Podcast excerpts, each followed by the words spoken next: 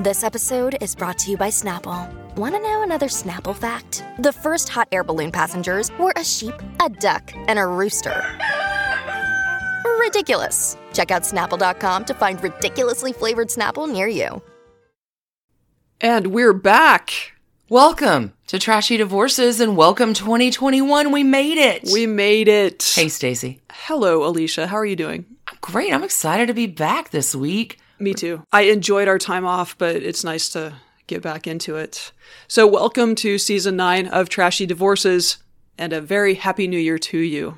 That's exactly right. This week we're talking about some rich girls using the 1976 classic from Hall & Oates. You got twins this week. I do. I have the the twins, Mary Kate and Ashley Olsen. They had a weird childhood, and it's we get into it. They're having a weird adulthood too, but Definitely rich girls. childhood started weird. Yeah. You have uh you have sort of a, an American you have an American story. I have an American icon. I have the daughter of a twin this week. Three times divorced, four times married, accomplished human being extraordinary. Gloria Vanderbilt. What a story. Before we launch into a whole new year of trash candy, let's give some thanks to our new patrons over at patreon.com slash trashy divorces. So what did uh, what did our trash pandas get over the holidays, Alicia? Oh god, can't stop, won't stop. I did a whole deep dive. Haha, see what I did there on pockets. You did. the history of pockets I over loved that. time. We wrapped the American Woman series up with the diva archetype of Aretha Franklin. We talked about the eight types of love, famous relatives of Henry VIII and Anne Boleyn. Truly, there's always something shaking out over there. Sure. So let's jump to the magic mirror. Oh, bringing it out. Mm-hmm. And Who do we give- see in it? We are going to give great thanks and praise to Katie H, Maria K, Whitney Ann S, Shannon, and Katie E. Lee B, Faith T, Kate A, Angela O, Susan A. Melissa P, Elizabeth A, Misha S, Colleen L, Fran K, Jennifer M, Teresa N, Scott M, Sonia E, and Stephanie R. Thank you. Y'all are awesome. Thanks so much. And we have a new super supporter, Barb D. Thank you all for your support on Patreon. Patrons and Sunday audience. Thanks for uh, coming back and listening. Absolutely. I can't even wait for 2021. It's going to be so much fun. oh, I hope so. You ready to go, go, go? I just don't want to make eye contact with 2021. No, keep low. Walk in quietly. But we still have to go, go, go. Okay.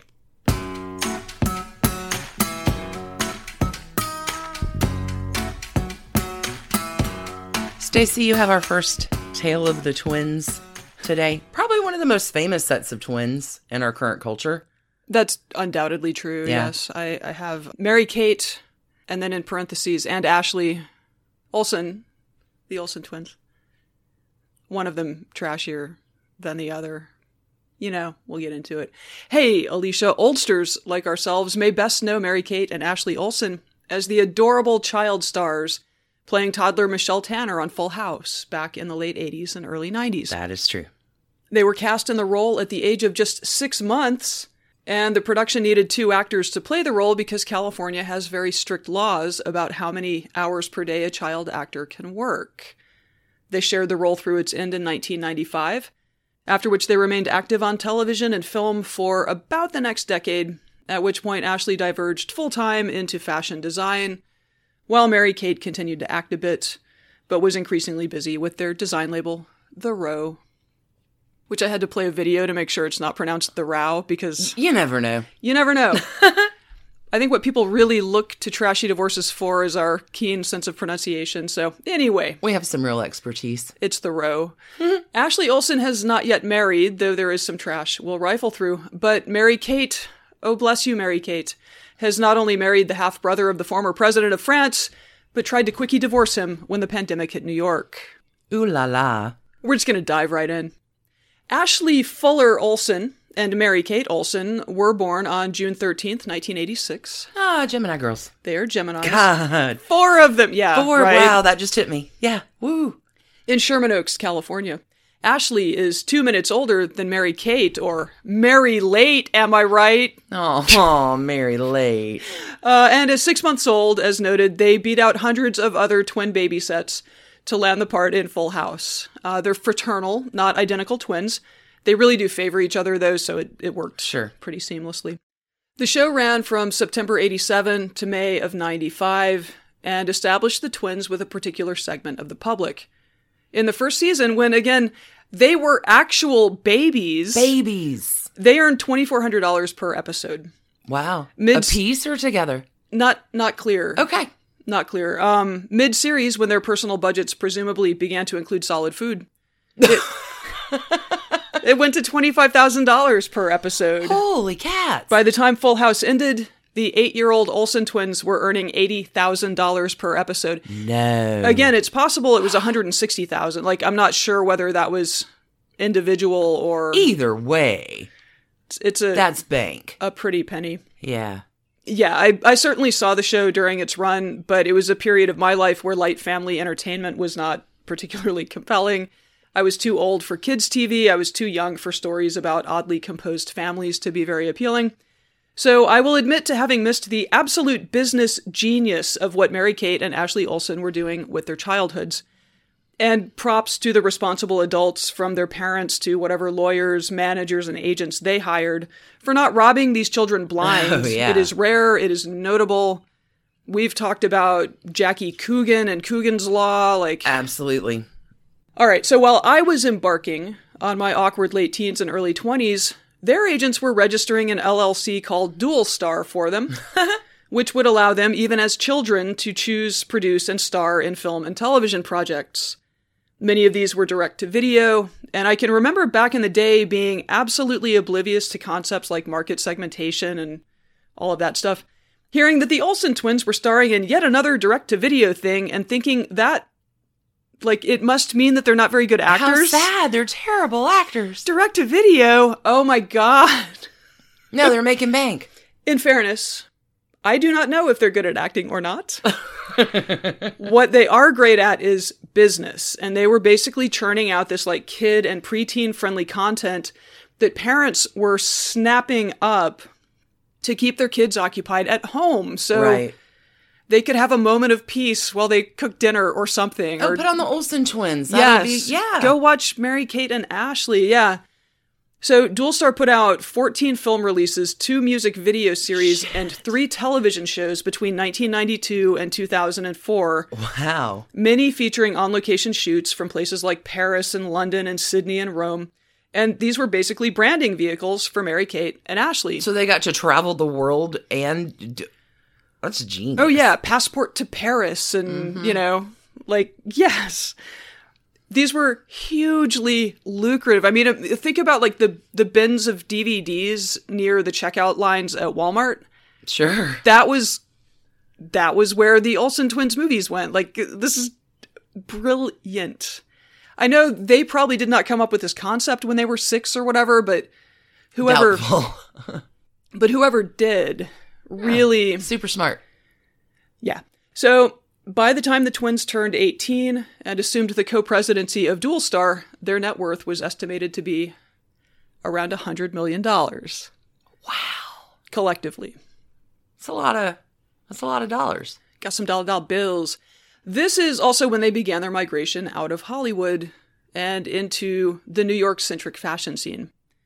Ashley stopped acting first and set about to design what she felt was the perfect t shirt while she and her sister attended NYU, where neither graduated, but both made headlines with age appropriate but still slightly trashy conduct.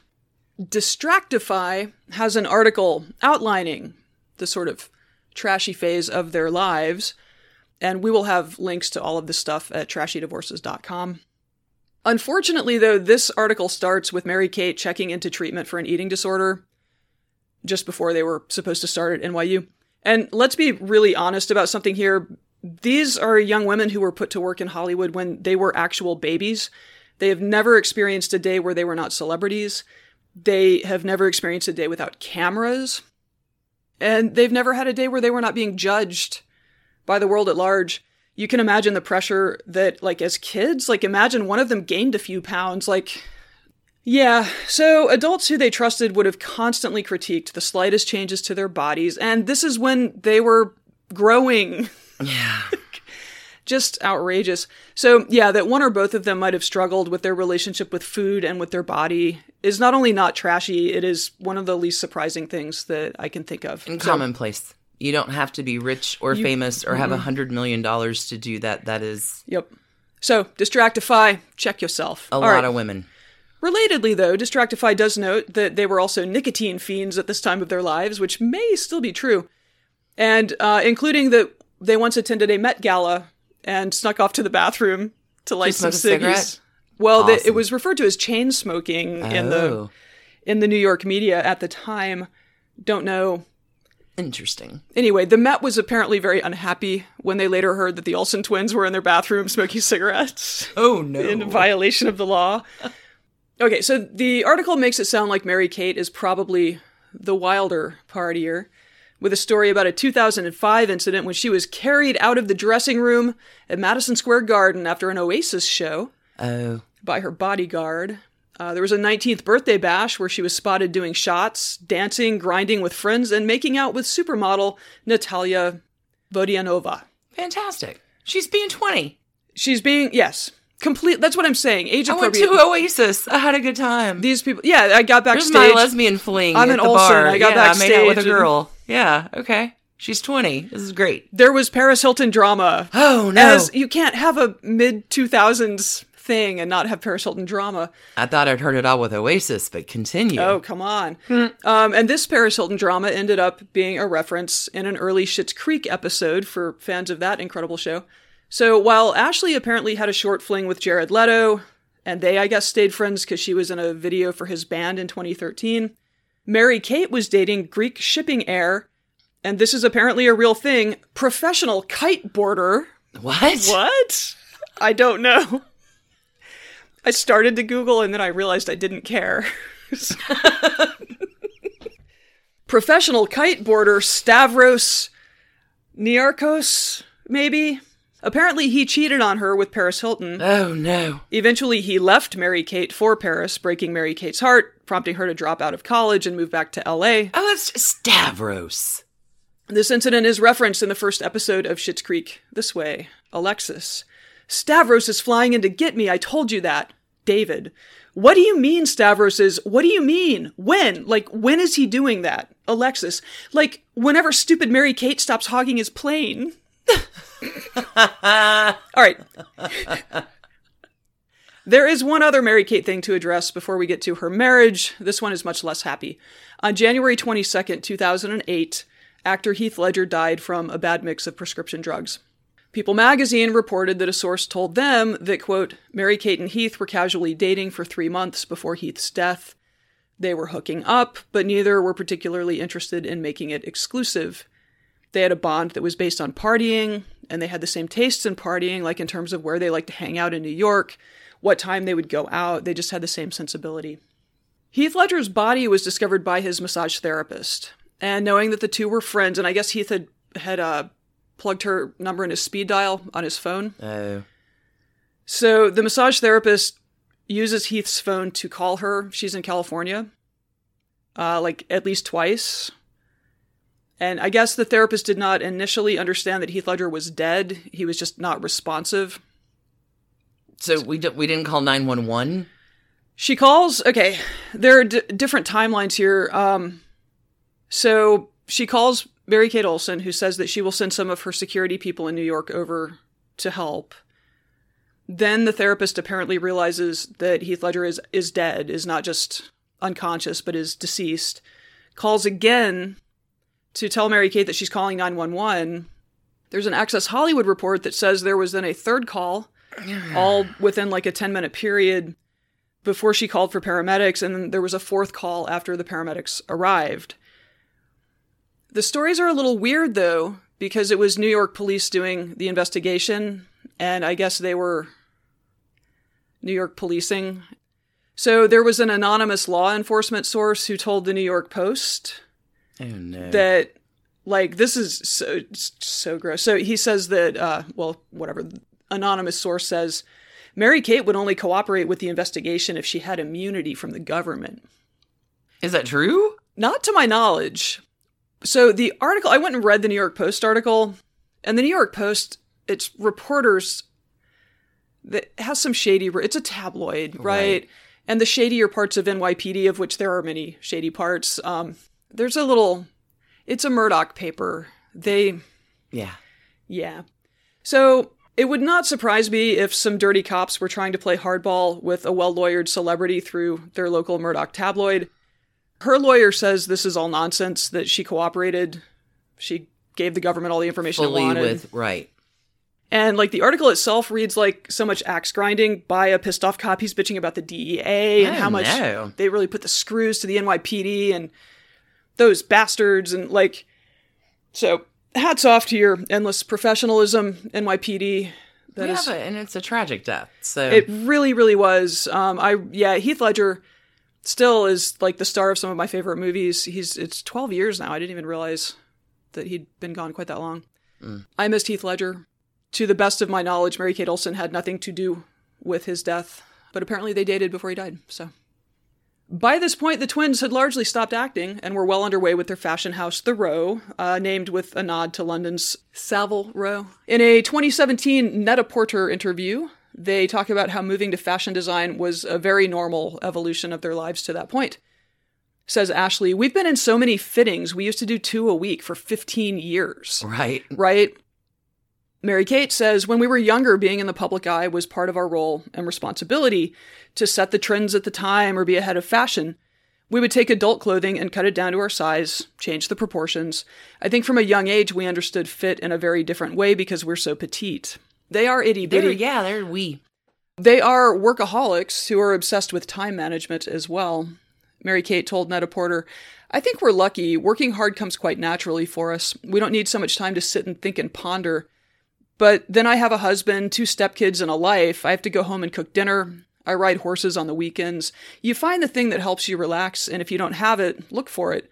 Or you get burned out, and then you're not productive. Truer words never spoken right Yep. So, yes, a husband and two stepkids, because back in 2012, Mary Kate began dating Olivier Sarkozy, whose half brother Nicholas was at that time wrapping up a term as the president of France. Olivier is a finance guy based in New York, and a lot of his childhood was spent at boarding schools in the UK. He's about 15 years older than Mary Kate, born May 26, 1969, Taurus Gemini cusp. He had a previous marriage to a fashion writer. They had two kids. So he seems like a very rich person with an interesting So life. Ge- I mean, he's a Gemini though. Yes. It's a Gemini married to a Gemini. yes. That's fun. He seems like a very rich person with an interesting life story, and I can imagine that he was not intimidated by his celebrity girlfriend and is, as a rule, very comfortable in his own skin. I'm just guessing from. Well, that probably has to be attractive to her too. Oh, like, yeah, I, yeah. I would think so. You're confident enough in what you got going that That's the thing. Yeah, I my went, nonsense doesn't bother you. yeah, I went to college with a guy. Like, I didn't really realize how sort of different it is if you just genuinely come from great privilege. And like this guy's expectations were just all to me out of whack, but it always worked out in his favor. Like his expectation that things would come to him caused things to come to him. Interesting. like different when you're rich. Anyway, they married in November 2015 in a ceremony. You know, let me let page six tell you oh, about it. The 29 year old former child actress tied the knot with her French banker beau of three years, Olivier Sarkozy, 46, at an intimate Manhattan ceremony on Friday night, a source said. The reception was held at a private residence on 49th Street between 2nd and 3rd Avenues. Cocktails were served in a rear garden before the 50 guests dined indoors. Attendees were required to turn in their cell phones beforehand. Oh, that's good. Party decor consisted of bowls and bowls filled with cigarettes, and everyone smoked the whole night, the source said. Wow. The couple became engaged in 2014 and live in New York.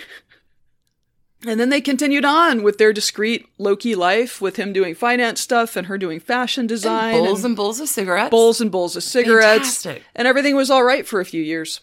Ashley, meanwhile, was linked to the artist George Condo for a while following his divorce in 2016, but whether that was serious or not is anyone's guess. She's been dating artist Louis Eisner since late 2017, And it sounds like they're both very into their privacy and not super worried about whether they're married or not. Good for them.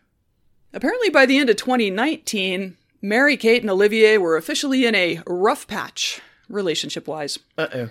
And in one of the few light moments of the horror early days of the COVID pandemic, we were treated to headlines that Mary Kate had tried to file for divorce in April, but New York's courts were closed to non emergency business and she was rebuffed. Oh, yeah, I do remember this. Then in May, she petitioned the court to deem her case an emergency because Olivier had allowed the lease on their Gramercy Park home to expire $29,000 a month and expected her to move out in May during the pandemic. I don't want to downplay the seriousness of the situation or the very real fear that she likely felt as a New Yorker in April and May, on top of all the normal tumult of ending a marriage. But there was a lot of rich people's problems schadenfreude in the early reporting. There was one account that had it that Olivier had moved his ex-wife, their two adult kids, and his mother all into their home so they could all shelter in place together, and that is what prompted Mary Oh, Kate to is this, file. yeah, what caused the rough patch? It's a very cartoonish. Well, no, it sounds like it sounds like they'd been having. Tr- I feel like maybe if the pandemic had not hit, they might have been able to maybe give it another shot. Maybe it was just winding up anyway, but certainly COVID accelerated everything, and it accelerated. It has been a Anyway, I- weird year for marriage. I love this cartoonish idea that like Mary Kate Olsen is standing there while like her husband's ex-wife trundles in suitcases into their home. That is not what happened. Later reporting clarified that Olivier had the ex, the kids, and his mom move into their Hamptons home in Bridgehampton, which meant that Mary Kate couldn't just decamp to that property Oh. And wait until the courts reopened. So her petition for emergency consideration was also denied, and she ended up dropping $325,000 for a Hamptons summer rental where she and Ashley quarantined with friends and probably Ashley's boyfriend. Meanwhile, media reports implied that the divorce was being complicated by what was consistently described as an ironclad prenup shielding her $250 million fortune. 250 million? They're good at fashion stuff. Like they've been really successful. Wow. At the fashion design thing. But what's interesting is like prenups are not typically described as obstacles to the divorce. Like unless what what is typically what typically happens is that a wife tries to attack the prenup that was opposed that was imposed on her. Like there's just a weird gender thing. Mary Kate did a smart thing to make sure that nobody snuck off with her money and it's being treated as though this somehow is an impediment to. So wicked. In December, Vanity Fair's Emily Kirkpatrick updated us on the state of play in the Mary Kate Olivier divorce process, reporting that the couple's $13.5 million Manhattan townhouse oh, was the major asset in dispute in the case, and described the home this way quote, The lavish 8,000 square foot property features a ballroom, five bedrooms, 22 foot high ceilings, seven fireplaces, and a private garage. It also has a communal garden and overlooks a Medici fountain modeled after the one in Rome. Sure, it does. The piece I'm not saying that money solves any problems, but I'm saying your problems are very different when you have access to funds. The piece also notes that they spent 3 million dollars on the renovations and informs us that the Bridgehampton house is another five-bedroom place, although this one only has a measly 4,000 square feet of Well, room. no ballroom. What would Mrs. Astor do say? Do not know about the private garage sitch there either. Uh, that's how the other half lives, and that's how the other half divorces. I mean, they're newsflash. They're gonna walk away with six or seven million apiece from selling that townhouse. Like, that's how that. That's Who loses? that's how that works. Yeah, right. Like, honestly, I am not sure I want to do trash cans with this one. There's something really painful about the fact that their entire young lives, like the part where all of us are really dumb, were spent in the spotlight. Yeah. So, like, every mistake, every dumb thing they said, every, like, every sneaking off to the bathroom at the Met, smoke some ciggies, that was all very public. I think it's really notable that they have cloistered themselves into a creative thing that's fully separate from acting and TV. They are not chasing any kind of spotlight. They're apparently quite well respected as serious designers and business people within the hmm. fashion industry. Yeah. they sit on boards in the fashion industry. Like it's, you know what, Olsen twins, I'm not giving you trash cans and I'm not giving you halos. I'm giving you kudos for having had a really weird childhood and deciding to find those things you love, fashion and business, And Do more of that. and throwing yourselves into them all the way. That's fantastic. I love it. French spouses come and go, Mary Kate. There will be more. Your twin sister and bowls of cigarettes will remain forever. No, twins. Twins are into each other. That's a great story. Thanks. I had no idea welcome. about most all of that. I also had no idea about most all of that. It's kind of nice. Like, they're not. I think you get a lot of situations where a child actor just does not transition into adulthood well. And it, I mean, arguably, they had some. They have just differently. I mean, I think of Natalie Wood, who was famous from like little. Like we've talked about a lot of Hollywood star people with, you know, tragic ends who didn't transition over to adult or if they did. I don't know, it's fascinating. Yeah, I just. I had a friend who went to college in New York and ended up back at. This is back in the 90s. Ended up at like young adult Macaulay Culkin's home after a night of partying, after a night of clubbing. Okay. and there I, th- I think macaulay culkin has also matured in his own way but at the time he, he said that there were home alone posters on the wall that were just shredded Interesting. yeah there was a lot of anger being worked through there i think about that more than i should given that i've never met macaulay culkin I think about Martha Mitchell throwing condiments on John Mitchell's portrait in her townhome more often than I should. huh Interesting. interesting this podcast really does lead us to a lot of trashy places. a lot of stuff Let's take a quick break, and we're going to come back with the daughter of a twin set in my story with Gloria Vanderbilt next. oh boy oh boy you've just bring the classics it's my job around this place. See you on the flip. Hey, it's Kaley Cuoco for Priceline. Ready to go to your happy place for a happy price? Well, why didn't you say so? Just download the Priceline app right now and save up to 60% on hotels. So, whether it's Cousin Kevin's Kazoo concert in Kansas City, go Kevin, or Becky's Bachelorette Bash in Bermuda, you never have to miss a trip ever again. So, download the Priceline app today. Your savings are waiting. Go to your happy place for a happy price. Go to your happy price, Priceline. Look, Bumble knows you're exhausted by dating. All the must not take yourself too seriously and 6 1 since that matters. And what do I even say other than hey? well, that's why they're introducing an all new Bumble with exciting features to make compatibility easier, starting the chat better, and dating safer. They've changed, so you don't have to. Download the new Bumble now. Hi, I'm Chris Gethard, and I'm very excited to tell you about Beautiful Anonymous, a podcast where I talk to random people on the phone. I tweet out a phone number, thousands of people try to call. You talk to one of them, they stay anonymous. I can't hang up. That's all the rules. I never know what's going to happen. We get serious ones. I've talked with meth dealers on their way to prison. I've talked to people who survived mass shootings. Crazy funny ones. I talked to a guy with a goose laugh, somebody who dresses up as a pirate on the weekends. I never know what's going to happen. It's a great show. Subscribe today, Beautiful Anonymous.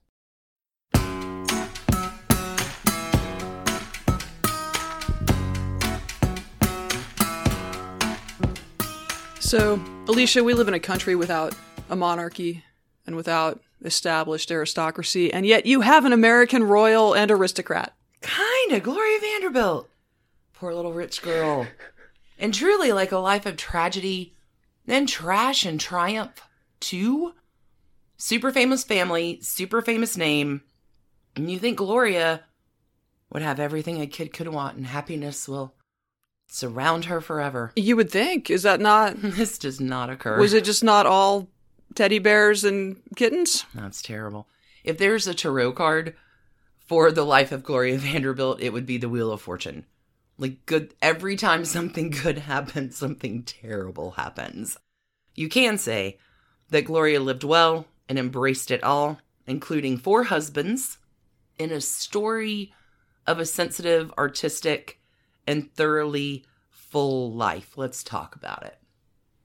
Gloria Laura Vanderbilt was born February 20th, 1924. She's a Pisces baby, but she's also in the cusp of sensitivity that lands between the 15th of February and the 21st. Gloria Vanderbilt is definitely an Aquarius Pisces cusper. So, the Vanderbilts. Gloria is the great great granddaughter of Cornelius Vanderbilt, Corny. Old corny. the Commodore. hmm This is the start of the great family, the Commodore. He made millions with steamships and railroads and like the first American millionaires. The stock market shuts down for three days when the Commodore dies in 1877. Wow. Commodore, oh Lord, has a son. Well, okay, he has like 13 kids who all have a bunch of kids, who all have a bunch of kids. And the youngest of one of these grandkids is the Commodore's great grandson, Reginald Claypoole Vanderbilt. Reggie. Reggie. And Reggie married a society girl in like 1903. They had a daughter. They're divorced by 1920, which leaves Reggie very single and very rich and very available. He's been left uh, $5 million in the family trust, which is about 73 million in 2019 dollars. Here comes Gloria Morgan. Gloria Senior. She's Oh, going to be okay. called once Gloria is born, but Gloria Morgan is from a very prestigious family. Her dad is Henry Hays Morgan Sr., and he's a big deal American diplomat. It's a huge deal. In March of 1923, when an 18 year old barely, Gloria, weds the 42 year old Reggie. Not everyone is thrilled. Reggie's mom, Alice, is like, Oh, this is great. Reggie's going to settle down. Finally, at last. Reggie has a sister, Gertrude. And Gertrude, oh Lord, will make a very successful marriage on paper to a man named Harry Payne Whitney of the Whitney Museum. Whitney's, that's Gertrude and Harry Payne. These are. I'm just saying these are all big names in America. Big names. So keep Gertrude, Reggie's sister, just floating in the back of your brain because she's gonna come back in the tale of little Gloria. Okay. Okay, so wedding bells. Sure. Here's Gloria Morgan and Reggie Vanderbilt, and Gloria is a great beauty, and she is a twin. Her sister Thelma Okay. is just as big of a socialite and has a whole nefarious backstory. Hold on. Okay, so Gloria, great beauty, young. Reggie, raging alcoholic. Mm. God, we get that a lot. It's a like a little too late for Gloria to know anything about it. it's like raging alcoholics frequently end up divorced. Well, not this time. Baby Gloria is going to come along in February of 1924, and the happy family is off with Grandma Morgan and Dodo, who is baby Gloria's nanny, because you don't watch your own kids. Right. There are social things to do and parties and dress fittings and things that do you have to stand for portraits. Right. Like these don't involve taking care of your kids. Yeah, I feel like upper class that like cuz the English royals do that too, like it's all nannies and whatnot. Well, sadly, Gloria, as an adult, recalls feeling like really isolated from her mom. She says, I always remember her seeing from the back. Mm. She was always leaving. I saw her getting into cars. I saw her walking out of doorways. She was always. That's rough. That is the memory that adult Gloria has of like her mom as a child. She was always leaving. Isn't that terribly sad? Mhm. Okay. Tragedy strikes when little Gloria, Gloria Jr., is 18 months old because dad Reggie dies of liver disease. Jeez. Mm-hmm. So now you have Gloria Sr. in 1925 as a beautiful, stunning 20 year old widow with a baby And tons of money, I'm guessing? who is utterly unequipped to parent, Sure. whose sister's living it up in England. Okay. Th- Okay. Thelma. Uh huh. Okay. And she can't parent, but she can party well enough. So off to Paris. Gloria Sr. goes with baby, It's a choice. who has nannies and sitters and Dodo. And Gloria Sr. is having a marvelous time You have a baby in Paris? in the middle of the Lost Generation. Oh my God. Oh my God. Ah, Well, Gloria's having a great time because she's living off the interest of the fortune that is now held in half by her daughter. okay. Because Reggie has a child from that first marriage. So his five million I see. split in two. So So she's like managing her daughter's trust. Is that more or less? not she's spending her daughter's I'm sorry. trust. That's the correct way to. sorry. because there's a lot of money held in trust, and as Sorry. long I was dressing that up, I guess. as mom has access to baby Gloria, mom has access to the trust for support and care Of course. of Gloria. As noted, children cannot make good decisions on their own. They must rely on adults to do it for them. Life's pretty good Does she? for Gloria Senior. In her, you know, in the mid twenties, in her twenties, living in Paris. Sure. nannies and cash. I'm imagining the baby like having drinking battles with Ernest Hemingway and stuff.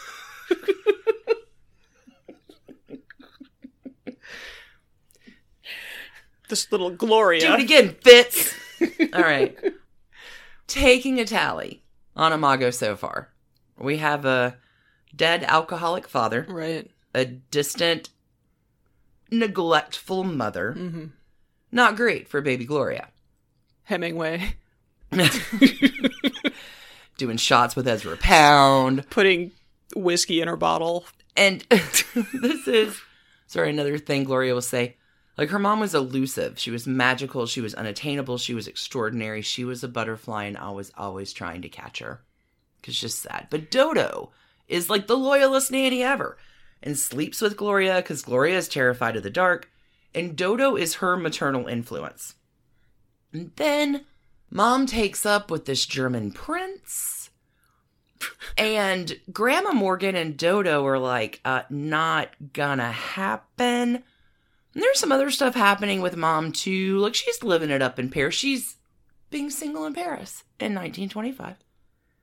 And the Vanderbilts back in the States are getting a little worried. Not only that Gloria Sr. is burning through little Gloria's trust money, but also the reputation that Gloria Sr. is gaining.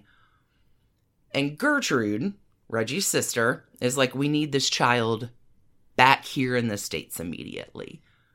So Gloria, with Dodo, come back to stay on the estate in Long Island. Gloria gets put into the Greenvale School. Yeah, Gloria Jr. So Glo- Gloria Jr. Gloria Senior stays. she may stay, she may come back. There's a lot of coming and going. I mean, at that this. time, I think Paris was the only city in the world where you could get a Bloody Mary. So, Gloria Senior's mad because her access to funds now are no longer. Oh. yeah. hmm okay. Well, at least her priorities are completely screwed up. Well, you've got Gertrude and Dodo feeding Gloria Jr. lies about mom. And didn't that German prince try to touch you in places that you like? And G- little Junior Gloria is like, tell me what you want me to say. You, if you say that Dodo will always stay with me, I'll say whatever you want to stay. I just want to be with Dodo. I don't care where I am. It gets bad. By the time Gloria Vanderbilt is 10, the battle is on and will occur in 1934, the most famous courtroom drama of the entire year. Again, brainwashing campaigns for little Gloria. She's saying what her aunt wants her to say. The public is hungry for all the dirt, and it gets really dirty. And every adult Gloria knows is like, you say these terrible things about your mom, and you can stay here with Dodo forever. So Gloria does. And like for a hot minute, sympathy of the public is with mom, but then la scandale. There's a French maid who comes in of the mom to come in and testify, who's like, we. I came in with the breakfast tray and saw Gloria Senior totally in bed and making out with the Marchioness of Milford Haven. Wow. Mm-hmm. This is, sorry, the wife of Prince George of Battenberg, who is a Mountbatten. Wow. Yeah. Spider webs on Wednesday this week. We're getting into the Vanderbilts and the Morgans and Thelma Furness. And oh, God, it's going to be so good. Okay, but Social climbering. okay. The scandal. The court is cleared.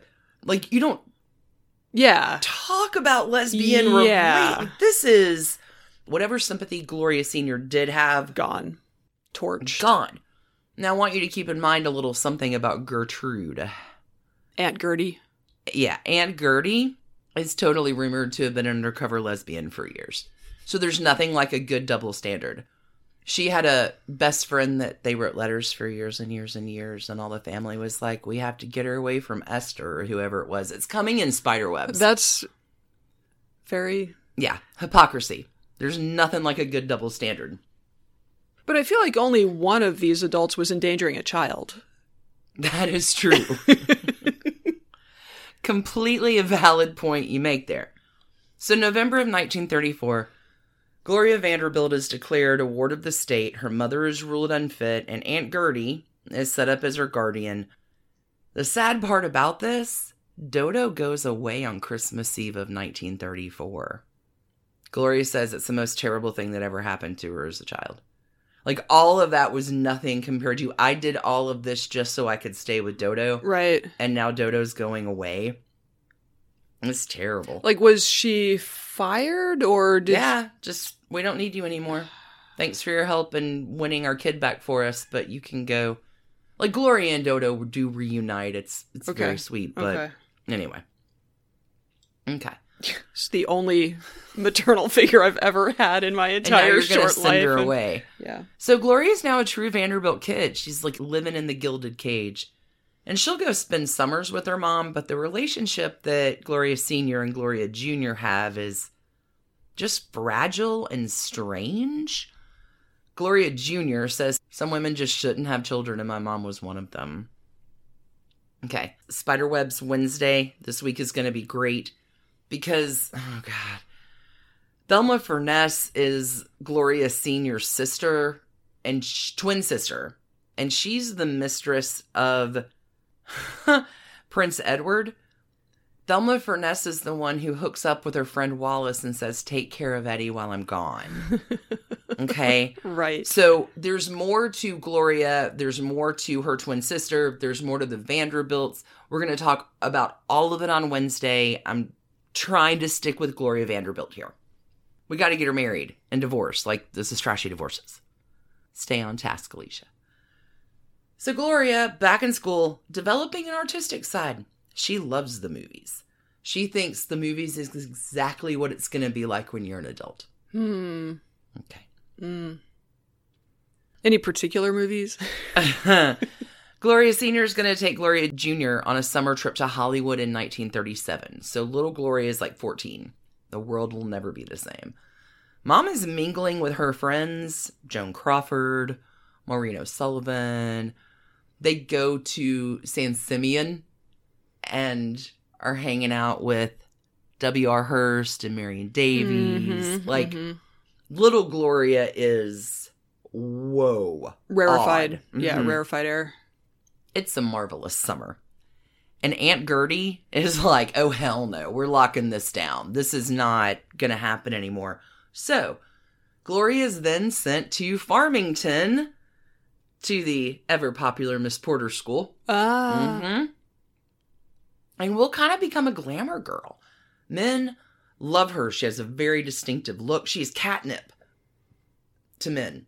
Sin on toes, man. She's dreamy and artistic and lovely and, Uh, and uh, loaded. I was going to say Anna Vanderbilt. Yeah. By the time Gloria's 16, she's packing her bags and she's heading out west. She wants to go hang out with mom. She has to get permission from the court to do it. Gloria lands in Hollywood. She's dating older men and movie stars like Errol Flynn. And bring out the jewelry tray. Oh no. Howard Hughes. Gloria says she would have mar- married Howard in a minute. That does not happen. Instead, Even knowing how he turned out? mm-hmm. Interesting. oh, she adored him. I loved him. I would have married him in a minute. Wow. I wonder if he would have turned out that way if she had married him for love. Well, she's a Vanderbilt, so I can only imagine the type of jewels that he put on the tray. Like, he's not putting out his paltry. I would not think. Cubic zirconia, my ass. Yes. All right. What does happen? Gloria, in her first marriage, settles instead for an employee of Howard Hughes, at least at the time. Pat DiCicco describes himself as a failed Hollywood agent with mob connections. it's terrible. Pat DiCicco is bad news. This is 1941. Gloria's 17. He proposes, and Gloria wants to escape control of her aunt and her mom. And when you get married, everything is great, like it is in the movies. I've heard that. And I become an adult and mm-hmm. everything's perfect. Perfection. Certainly, your 31 year old mob connected self, who's best friends with Lucky Luciano, and maybe also possibly murdered your ex wife, Thelma Todd, back in the 30s. That's coming on Nightcap Chat this week. Like, there's so much to. Oh, wow. Okay. Pat DiCicco's bad news. Pat's gonna enlist. They get married in like 1941. They live on army bases for a minute, but then they're gonna head back to New York, where Pat will drink heavily and gamble and becomes violent physically and emotionally and just about every other way you can imagine. Because Pat DiCicco is a dude, it is a mean drunk mobster, and Gloria Vanderbilt is in no way prepared for Right. this. And not being prepared for it, she's totally ashamed. She's like, I don't even know how to tell anyone that this is happening to me. And she kind of married him just to spite her aunt. Aunt Gertie passes away four months after that. Oh, God. So now she's stuck in this marriage where she's being abused. And everyone in Hollywood is like, hey, Gloria, this Pat bad news. He maybe killed his ex wife and he runs with monsters and uh, he likes to beat up on women. And this may not be. And she doesn't pay attention because. Take out your bingo card. I can fix him. Ah. He hasn't been loved by me yet. Ah, season nine opener, and we already have it. I can Boom. fix him. Okay. All right, but things are about to change because January 1945, Gloria is about to be 21. Whoa. Oh, yeah. Access to some monies. So, in I- anticipation. Surprised that Pat DiCicco couldn't just be nice for a few years until she turned 21. Nope, she's out in January Okay. of 1945. She turns 21 in February of 1945. Very smart. She will receive her $4 million inheritance. She will pay Pat $200,000. Just go away. Don't go away mad. Bye bye. Just go away Very used to seeing the mm-hmm. back of people, and I look forward to seeing the back of you. for the rest of time. Because something else has happened. Things are shifting for Gloria at this time. She has met a composer named Leopold Stokowski. She meets him. They're married three weeks later Wow. in April of 1945. Wow. Gloria loves him, and he loves her, and they don't even mind the 41 year age difference between them. Oh Holy God. okay. Gloria will say that Leopold saved her from Pat DiCicco. I think Gloria saved herself, quite frankly, but they have two boys. They live on a farm in Connecticut. He composes grand stuff and Sure. she paints and things Yeah. are really happy for a long time. That sounds phenomenal. I mean, I'm great. sure I'm sure he's extremely stable, settled, like all the nonsense of her Oh, just the most flotsam and jetsam life to that point. it must have been a composer, wonderful. so he has magic, and she can talk in the arts, and he's dreamy too, and Mm-hmm. all of it's great. Till about 1954, about nine years into the marriage, Gloria is 30 now, and has decided that she maybe would like to try her hand at acting. So, her first role is in The Swan at the Pocono Playhouse. Oh, God. She gets some good reviews. New York Times praises her performance, and Gloria is bitten by that bug that is called the theater. theater. I'm imagining Mrs. Maisel's family showing up to watch the Swans. Maybe. during their summer. Gloria's going to get an agent. She's going to start to take roles, and Leopold is less than thrilled with this turn of events. This, to him, is not composing symphonies. This isn't even painting. This is a lesser art. And why would you want to do this? And you're the mother of two children, and you may be 30, but now I'm 70, and I feel very differently about things. And I do not support this trajectory in your career at all. Leo. I know. Dude. Well, also, Gloria Sr. is still rattling around at this point, and Gloria Jr. is supporting her, and Leopold is like, You need to cut your mom off. Mm. You need to be done with this. And Gloria has a hard time doing this, and now, like, the media is getting involved and picking up the story, and this is all very much shades of her custody. Like, it's not good. Gloria, Leopold separate in 1954. Gloria's going to date Frank Sinatra. she says she never saw the violence in him that others warned her about. She loved him. She just fell head over heels, gaga over him, and he was a perfect gentleman to her.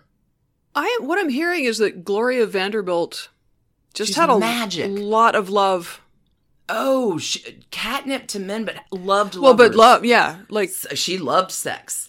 Um, she and Anderson Cooper, her son, do this book at Mm. Yes, the end of her life where he's like, I don't want to hear all these Uh-huh. things about my mom and sex, right? Okay. There's a one night stand that Gloria has with Marlon Brando, who, just so you know, keeps a full length portrait of himself in his bedroom. I'm not surprised by that. There's also an ill fated date with uh, Bill Paley, William Paley, that her buddy Truman Capote sets her up on with.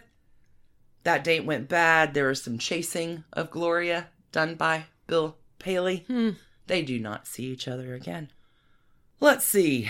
We got to get to two more marriages because now Gloria's acting and she is going to encounter her hubby number three, Sidney Lumet, who's kind of a New York tough guy. He's up and coming at this point as a director. His first kind of breakthrough film is going to be in 1957 with 12 Angry Men. Okay. Like he does, he has a 50 year career, but he marries Gloria in August of 1956, right before he's about like he's done Playhouse 90, he's done TV, he's been up and coming, but Gloria's just taken with his grit. I mean, he's just kind of a New York tough guy, and she's oh, just, and she's acting, and he directs, and they're kind of this, you know, up and coming power couple which goes great for a minute until hubby number two, ex hubby number two, Leopold, is going to raise a little trouble by taking Gloria to court for custody of their kids in 1959. Yikes. Mhm.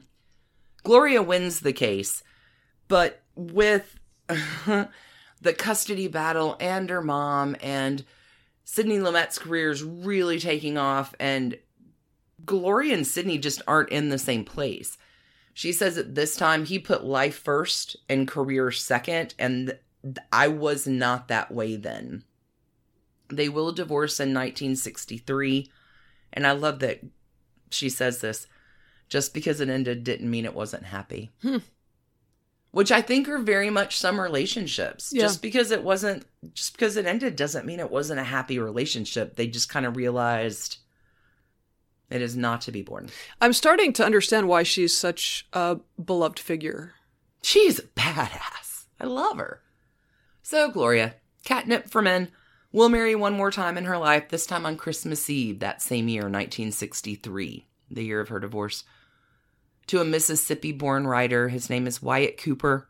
And this is the love that Gloria has waited her entire life for.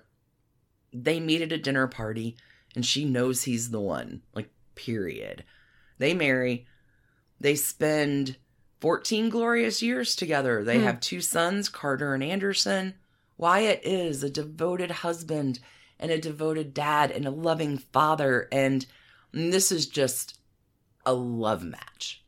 By, I don't know, the end of the 60s, Gloria's designing, using some of her art to design cards and stationery and paper products and people are like, ooh, your designs are really cool. These should be on prints. Let's make clothes. So by the early 70s, she's building this solid reputation in the world of fashion. by 1976, she is bringing in millions as a businesswoman in her own right. Like, not relying on any of the family wealth, which is mostly long gone. She pioneers designer jeans with her name on the butt. Like, it was a big deal. Mm-hmm. There's China and sheets and like a worldwide brand for home and fashion. And a whole new world is opening. And things are going really great for Gloria. So, you know, tragedy's gonna strike again. That does seem the story. In 1978, where Wyatt, her beloved husband, has a heart attack and will die, will die in surgery. And mm-hmm. Gloria is in no way, he's 50 when he mm. dies. She's in no way prepared for this to happen. And she's a single grieving mother and trying to focus on kids and work. She starts seeing a therapist. And again, like just trying to overcome the hand the universe has dealt her. In 1980, she will make $160 million. She launches her perfume. What is that hourly? 1982. Oh, I have no idea. she writes her memoirs. Good things are happening until 1988 when her son Carter, Right. he was 23 and on this new medication for a respiratory thing. Gloria thinks he's sleepwalking, but he walks to the balcony and mm-hmm. falls to his death in just a tragic death. Gloria says, like, if you lose a child, you, you just, you are never, you're never the same after that. In the early 90s, after trying to repair herself from that tragedy that she watches all of it, her therapist and her lawyer, it turns out, have been teaming up to rob her blind. Oh God. So she takes them to court, wins a judgment, but is never able to collect what they stole or what they owe her. But Gloria Vanderbilt, like she's a survivor. She's always a survivor. There'll be more art and more books and an entirely creative life. She will not marry again, but will have significant relationships along the way. One thing I thought was very sweet after Wyatt Cooper passes away, Sidney Lumet comes around and hangs out a lot with she and the boys.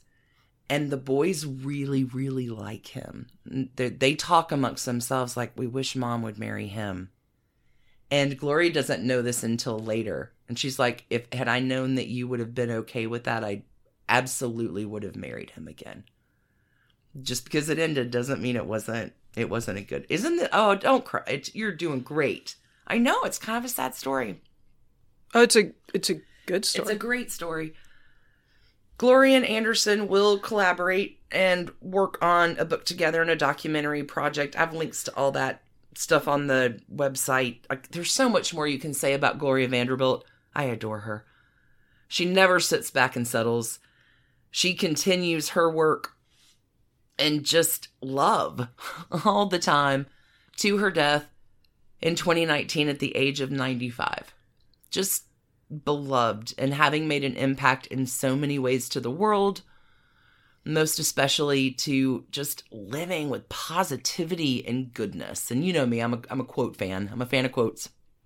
And I think my favorite quote that I have come across from Gloria, I'm going to sum up here. It's such a cusp of sensitivity kind of thing. I've lived a lot, lost a lot, had dreams of love and fateful encounters. And although I suspect the answer is in the seeker, I still believe that what I'm looking for is just around the corner. Maybe it is. Why not? so good. So many trash cans, at least for Pat DiCicco. fair. Any trash cans that Gloria Vanderbilt gets are perfectly designed, though, totally branded well and labeled on the backside. So That sounds right. I love her. Like, what a life. What a legacy. There's no way to tell her entire story in the scope of one episode. So, Spiderweb's coming this week Sure. on Wednesday with the Morgans and the Vanderbilts. Thursday, we're going to talk about Thelma Todd and Oh!